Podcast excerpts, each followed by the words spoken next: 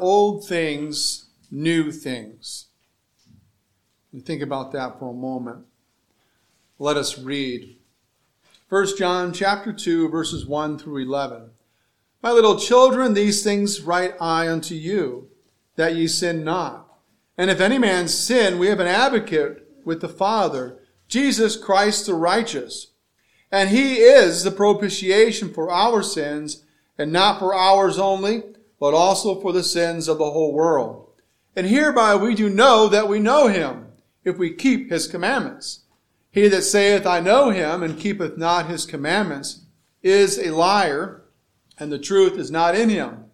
But whoso keepeth his word in him, verily is the love of God perfected. Hereby know we that we are in him. He that saith he abideth in him ought himself also so to walk, even as he walked. Brethren, I write no new commandment unto you, but an old commandment which ye had from the beginning. The old commandment is the word which ye heard from the beginning. Again, a new commandment I write unto you, which thing is true in him and in you, because the darkness is past and the true light now shineth.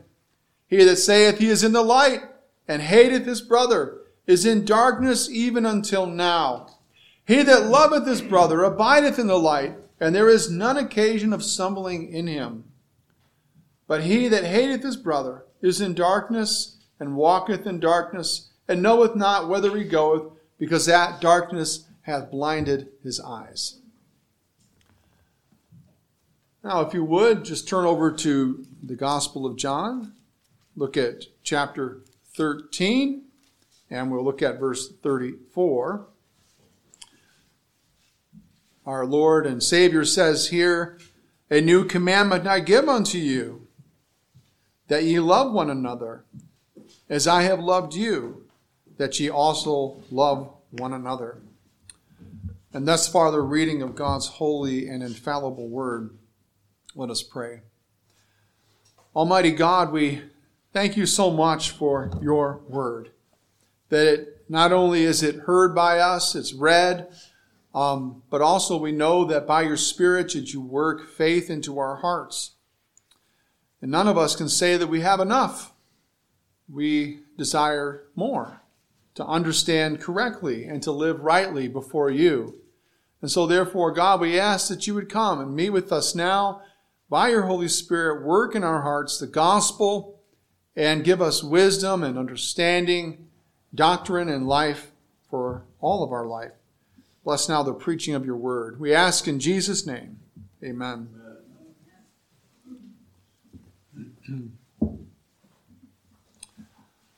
Beloved, I asked the question, I asked you to please let it stir in your hearts, stir in your mind just for a moment while we read, because it comes up in the text. And that question was simply, when are old things new things? When are those things that are old, when are they new? Well, think about it for a moment. I don't know if you like archaeology or not. My kids, I got them hooked on an archaeology, show called um, Time Team and they go over in the UK and they hear a rumor of something and they go in just for three days and they try to find what they can. So I've kind of uh, taken to some of it. Recently, there was a 3,000 year old sword found in Germany. Did you see this? It's an amazing looking sword. It looks like a piece of turquoise. It's bronze though. But how do you take that thing that's old and make it new? Well, you have to get rid of some of the dirt and the junk and the garbage and the things that it's been sitting in, the stains and so on. It can may, be made to look new, right? So that old thing can be made to look new. So we have an analogy somewhat of what our text is getting at. But a better is from the Word of God itself. Psalm 33 that we read for our call to worship says, Sing unto the Lord a new song. Wow, it's a command there laid down for the people of God to sing. Not only sing, but sing a new song. Now think about that, what that means for a moment. Did that command mean that our, our pianist today, who did a wonderful job, were in violation of this commandment, and so were we, because it was not an altogether brand new, newly made, written song. Is that what it meant? No. And here's the principle then that we need to learn to understand 1 John chapter 2 verses 7 and 8. The principle is this. These songs become new in light of new mercies, things that we now understand. How many of you have read God's word and said, I've read that before. How did I miss that? How did I not understand that there? I believe that's happened to all of us. Is that not new? Is that not new mercies, new understanding, new light that God has now worked in your heart? I believe that's what we're given here in the text. And I'll get to some of the language here in a moment to help you understand that this word new doesn't mean new creation out of nowhere, ex nihilo. It means new in quality and character. That's what we need to understand. So this is chiefly understood in light of new mercies, and chiefly and principally and exclusively understood as we come to Christ. Let's learn that then. You need to understand then how and why the old is new in light of the love of Christ. So the three points are the old, the new, and the true. So let's look at the first point here. Beloved in the Lord, why does the apostle say this commandment is not new but old? Is he playing games with us? Scripture oftentimes speaks difficultly in certain places, but we need the rest of Scripture. We need to compare Scripture with Scripture. We need to say, if I don't understand it here, what does it mean here? That's why I mentioned Psalm 33 to help you see. A new song is one that is new upon the new mercies of God in Christ that you might discover today or tomorrow or some other day. It's not a game being played. We are rational people. God created us with morality and spirituality, with the ability to think. And so He wants us to think about this intelligently. And that's according to the commandment of God anyway, to love the Lord your God with all your heart, mind, soul, and strength, to love God not only affectionately and inwardly, but with your mind intelligently. So we are intelligent people, every single one of us, and we need to think about this then. So here we have a commandment. Scripture says this, brethren, I write no new commandment unto you. Not only does God want us to think intelligently, but he wants us to think this about ourselves according to his word. With endearment. He doesn't say, um, you nasty people are right. No. He says, brethren. He addresses us with affection. So we think about this with his own affection poured out upon each one of us, but we also need to think about his word intelligently. The apostle says this commandment is not new, but old. It's not new, it's old. It's an old commandment.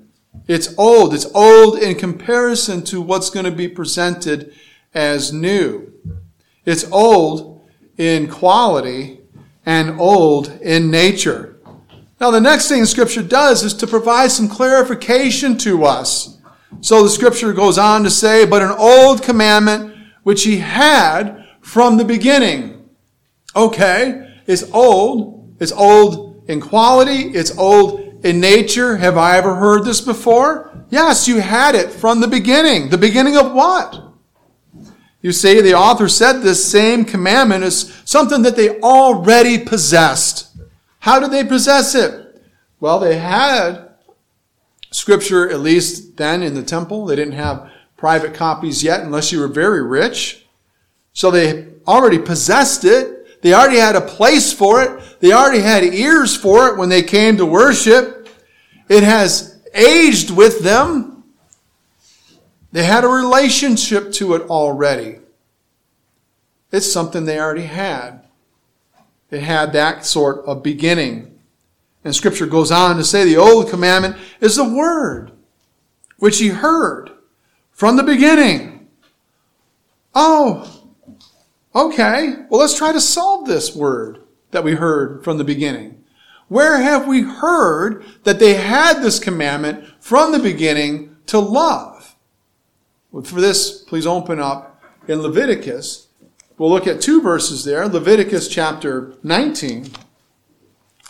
Leviticus chapters 1 through 17 teach us how to approach God. And then chapters 19 to 27 teach us how to maintain that fellowship with God. as far as the Old Testament, which anticipated Christ. Look at Leviticus chapter 19, verse 18, and come up with the answer yourself. It says there in Leviticus chapter 19, verse 18, Thou shalt not avenge, nor bear any grudge against the children of thy people, but thou shalt love thy neighbor as thyself. I am the Lord. So the commandment here, they had this commandment from the beginning. This is in the Word, and it is simply to love your neighbor. Oh, we need that today, don't we? We need that today when there's no desire for avenging, no grudges.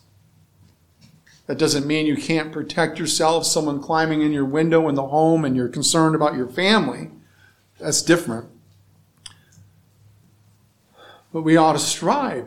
They had this commandment. This isn't something that the apostle John, desiring as he's accused by many people, and Paul and the other rest of the apostles to create their own religion, borrowing some things from the Jews and then coming up with this idea. That's not what's going on here. He's telling them, this is the same. We had this. There's a place for it. It's in the early texts of the Bible. You know it. It's old, but it had a place. So, they had the command to love their neighbor. They had the command to love the stranger. Look at verse 34 with me. Verse 34 says this And if a stranger sojourn with thee in your land, ye shall not vex him. Verse 34 But the stranger that dwelleth with you shall be unto you as one born among you, and thou shalt love him as thyself. For ye were strangers in the land of Egypt. I am the Lord your God. You ever heard of an alienologist? It's not someone who's on YouTube trying to discover UFOs. An alienist was the older word for someone who's a psychologist. Because people who had mental problems in the 19th century was thought were bizarre, alien like. So, an alien is someone very different. And yet, God says, albeit that person's different, but they're there, you treat them like family, like one born among you, and you love them. Are these new then? New in creation? Totally new? Never heard this before? What about the last one that I have as an example? Turn to Deuteronomy chapter 6. Now, this is very important because every young child in the Old Testament knew these words by heart. Verse 4, Shema Israel, Adonai Eloheinu, Adonai Echad. Hear, O Israel, the Lord our God, the Lord is one. That's not the show off. That's just, that's what they knew. They all knew it. They knew that by heart. In fact, much, most of this. But then we get to verse 5. And it says this, And thou shalt love the Lord thy God with all thine heart, and with all thy soul, and with all thy might. And notice how that is personally tied. Not love the Lord, but with that possessive pronoun, thy God, thy Lord. He belongs to you, and so love him and do so. These are the commandments that they had of old. They were familiar with them already. This then is the old commandment, the word which they heard. So, the old commandment sat there and waited in anticipation of the new to come, the one that would come that would do just these things perfectly and entirely. Until then, whatever love people had for their neighbor, for their stranger, and for God, although they strove to do so, it yet fell short. Think about David and Jonathan, for example. They loved each other in the right way with pure, holy um, intentions toward each other, as men should today, in a holy and a pure way according to God's word. But did they fail? Well, sure, they did. Because even in their actions, they may have been pure and holy, yet by their conception being born in sin, they were yet guilty before God. But that example anticipated a greater to come. That old example anticipated the one who come who would love us perfectly as friends. The old taught us what to offer to God, what to do for our neighbor, and that we couldn't do it perfectly. And in order to get it right, the gospel must come. The gospel must affect us to become as we should and we can only become as we should be through the Lord Jesus Christ. The Lord Jesus Christ perfectly loved the Father, as Deuteronomy chapter 6 verse 5 says. The Lord Jesus Christ is the one who loved the stranger perfectly. How many strangers in the Old Test in the New Testament did our Lord Jesus Christ save and heal? Not only from their bodily afflictions, but their soul. And how many neighbors, people near to him, akin to him, did he also concern himself for, pray for? Quite a bit. It's a love that to me, this, I would, if I had nothing else to do for the next year or more, I would like to just get to the depths of this kind of love that the Lord Jesus Christ had for the Father and for the stranger and for his neighbor. We need to consider ourselves in this mirror then of the law of God to love God, neighbor, and stranger. We cannot. We're prone by nature to hate God. We're also prone by nature to hate our neighbor. Right? So pray to God to cause you, to cause us all to betake to the mercies of God in Christ who shows us how to love and what real love is. Permit us to love God as Christ loved the Father himself. Affectionately, inwardly, spiritually, intelligently, with strength in the middle of the night, yet doing the will of the Father, saying it is his meat. It is a thing that he enjoys, that he feasts on doing. And so think about that. Love God affectionately, intelligently, inwardly, with all your strength and whatever energy you have. And let me give you a for instance. Oftentimes when I visit the nursing home, people sit there. I've heard people say, but I can't do that. But what can you do? What strength do you have left?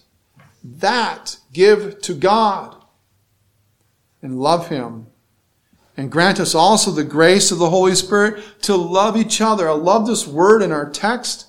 It's one word in Greek, and it's found all over the book of Romans and 1 John, 2nd and 3rd John. And it's translated one another. There's a one man who wrote a dissertation on this. It's called one anothering. One anothering fellowshipping with one another, loving one another, respecting one another, building up one another, being affectionate toward one another. It's an important word. It's an important word for the building up of Christ's church. And so, love one another affectionately, spiritually, intelligently, with wisdom and with whatever strength you have.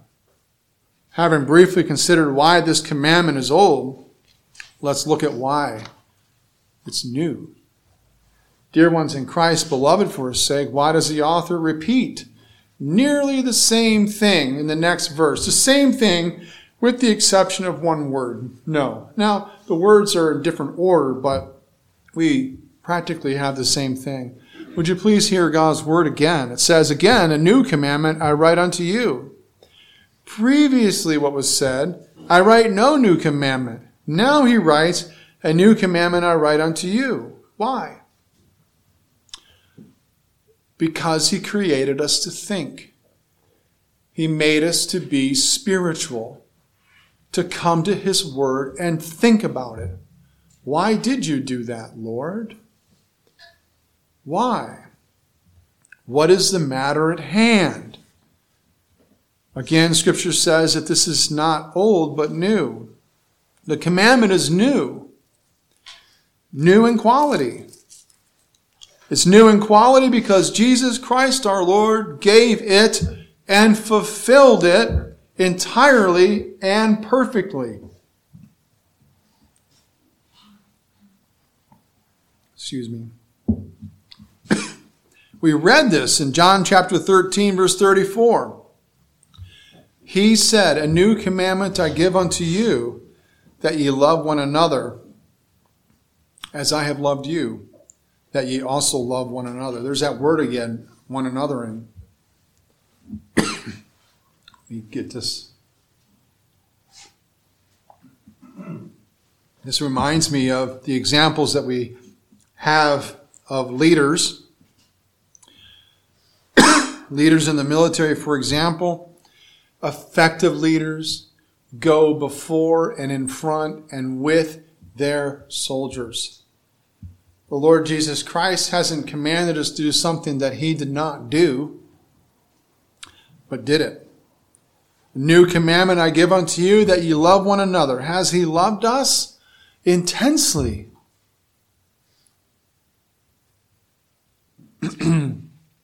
Has he loved us? so that we would learn how to love one another? Absolutely. You see, there are two different differences here. First, the word new in quality because Jesus Christ is the only perfect example.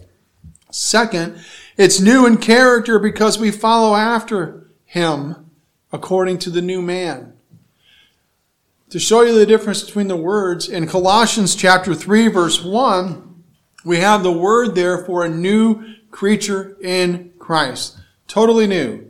New in time. But in Ephesians chapter 4 verse 24, we have the word that's in our text, a new man. New in character, new in quality. Not new, you're not newly made, new DNA, and so on, but you're new because of the new birth. Those are the two words. And so in our text, it's Ephesians chapter 4 verse 24. That kind of word that's being used. And we are created after God in Christ, after his own image in righteousness and true holiness. We are new in that way. New character, new quality. Oh, thank you so much.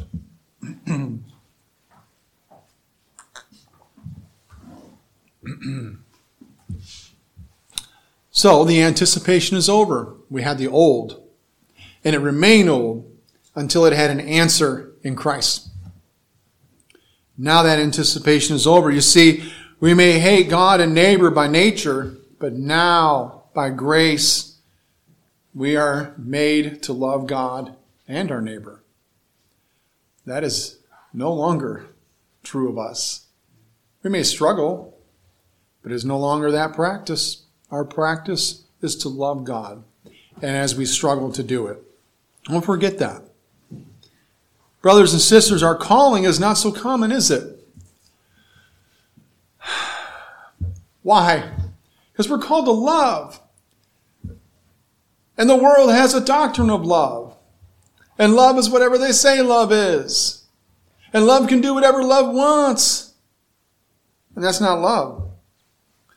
So we cannot continue to allow the world to set the definition of love for us.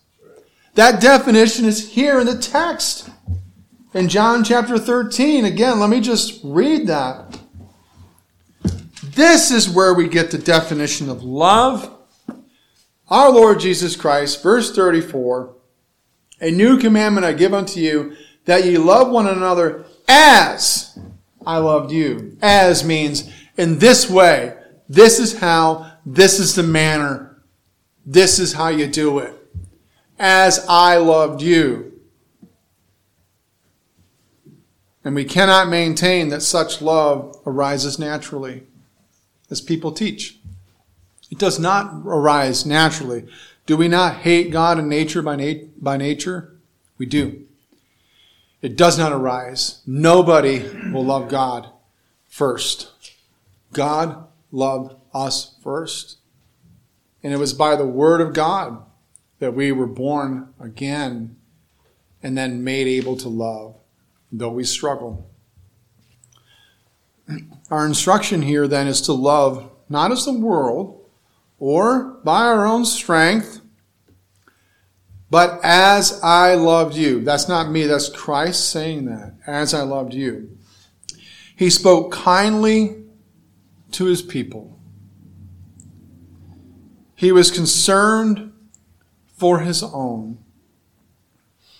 He instructed them, he counseled them, he warned them, and he prayed for believers. That's, that's just a few words that I can say. There's so much more. Go read for yourself. Spend the afternoon and read one of the Gospels and see all the ways that Christ loved his people and how he loves you. But most of all, the Lord Jesus Christ laid down his life for his friends as a ransom. That we cannot do. When he says, As I love you, that we can't do. As a ransom. But our love must be for one another as much as possible, following the example of our Lord Jesus Christ. Who do you need to speak kindly to? Who are you concerned for for the sake of their soul's salvation? Have you prayed? Have you instructed these covenant children? Have you thought back over your responsibility as a member of the church to pray for those? Who needs counsel? Let's love these people and follow Christ's example. But how else must we understand this new commandment? Beloved, for Christ's sake, how is this true? How is this commandment true? Scripture says there again, which thing is true in him and in you? Well, first, it's true in him. Now, to see this, we're going to skip to a couple verses here. Will you please turn to 1 John chapter 4 let us read verses 9 and 10. in this was manifested the love of God toward us, because that God sent his only begotten Son into the world that we might live through him. Herein is love. Not that we loved God, but that he loved us and sent his Son to be the propitiation for our sins.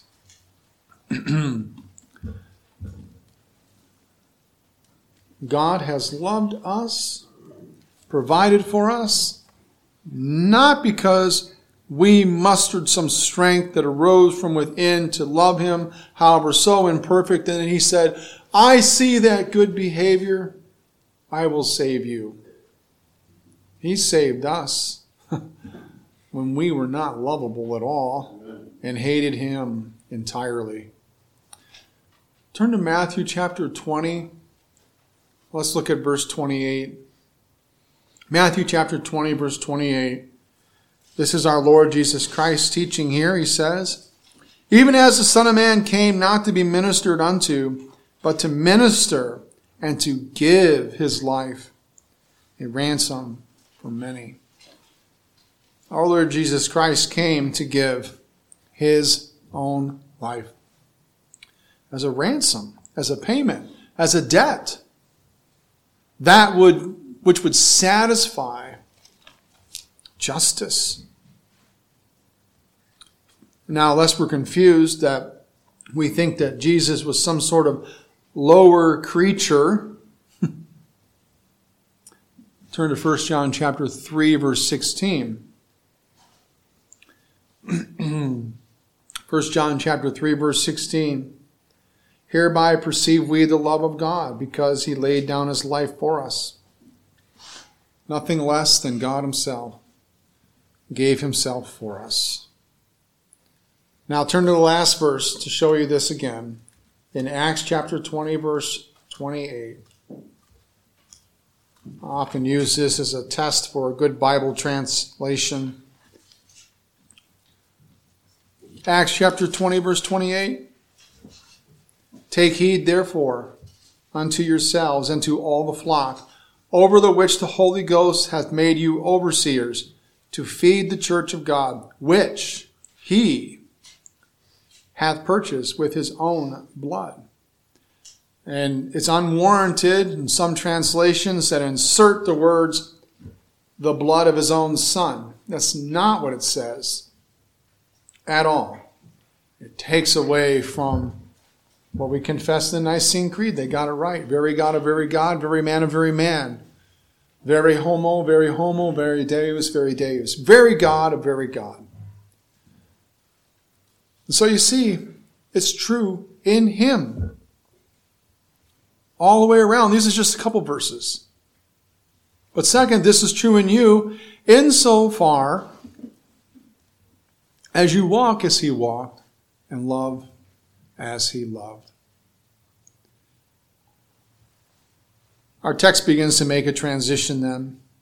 This is also true because Jesus has brought to us mercy and the way of peace. That's what was said during his birth announcement. This is also true because Jesus our Lord has turned us from Satan to God in Acts chapter 26, verse 18. Our Lord is speaking here. And he says, to open their eyes and to turn them from darkness to light and from the power of Satan unto God, that they may receive the forgiveness of sins and inheritance among them which are sanctified by faith that is in me. He's turned us from that power to God. And there's a further transition, and it's this God has set this gospel before you. What God commanded from old is new in Christ because he gave it and fulfilled it. Jesus Christ has restored the love of God. The Lord Jesus Christ has restored love for your neighbor. The Lord Jesus Christ has restored the way we should love those who are strangers among us. This should then be our thankful response. Has the Lord Jesus Christ restored the right use of love? I hope you're convinced of that. Then ask yourself a couple questions, please. Is the love of Christ part of my household, or do I follow another example? Cross examine your impulses. Do I make the love of Christ part of my constant attention to God and neighbor, or do I neglect God, my Savior, and my neighbor?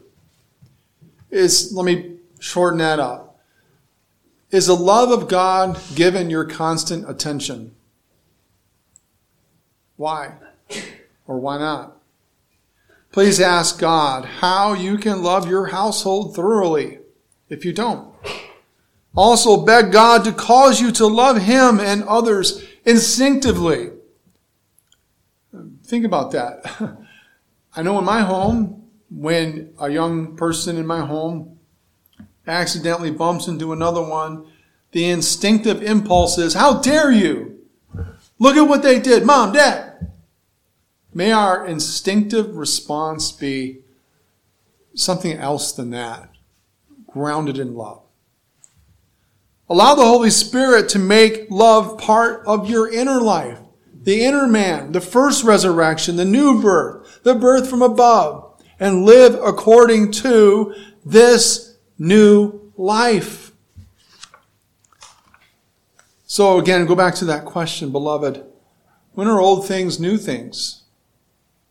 It's going to take a little bit more than knocking off the dirt and the stain to make us new. but He has. We are new in Christ.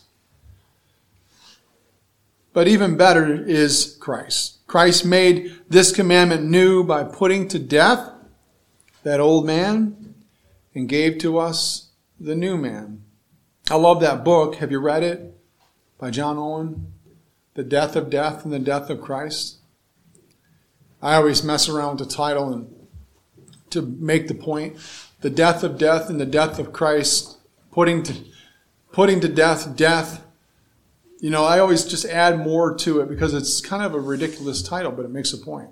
The death of death in the death of Christ. He killed it. He put it to death. Death's afraid of him, deathly afraid of him. You see?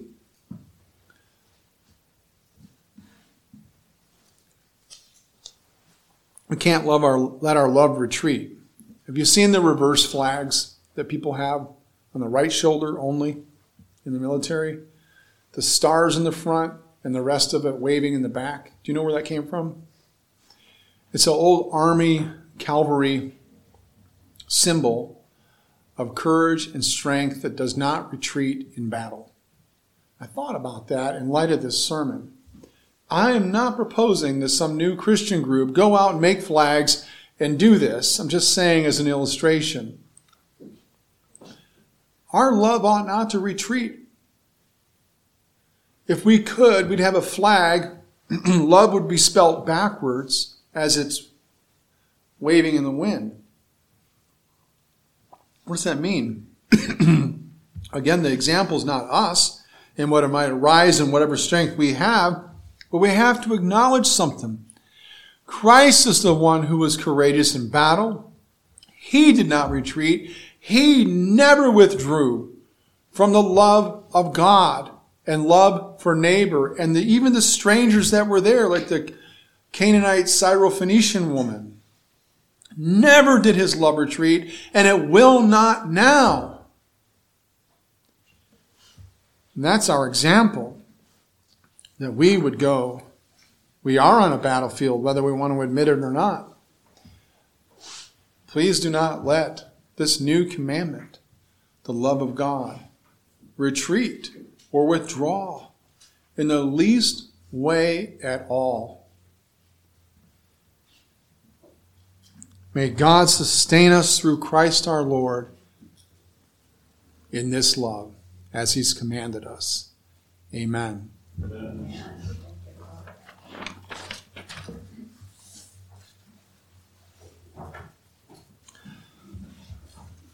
Let us pray to God.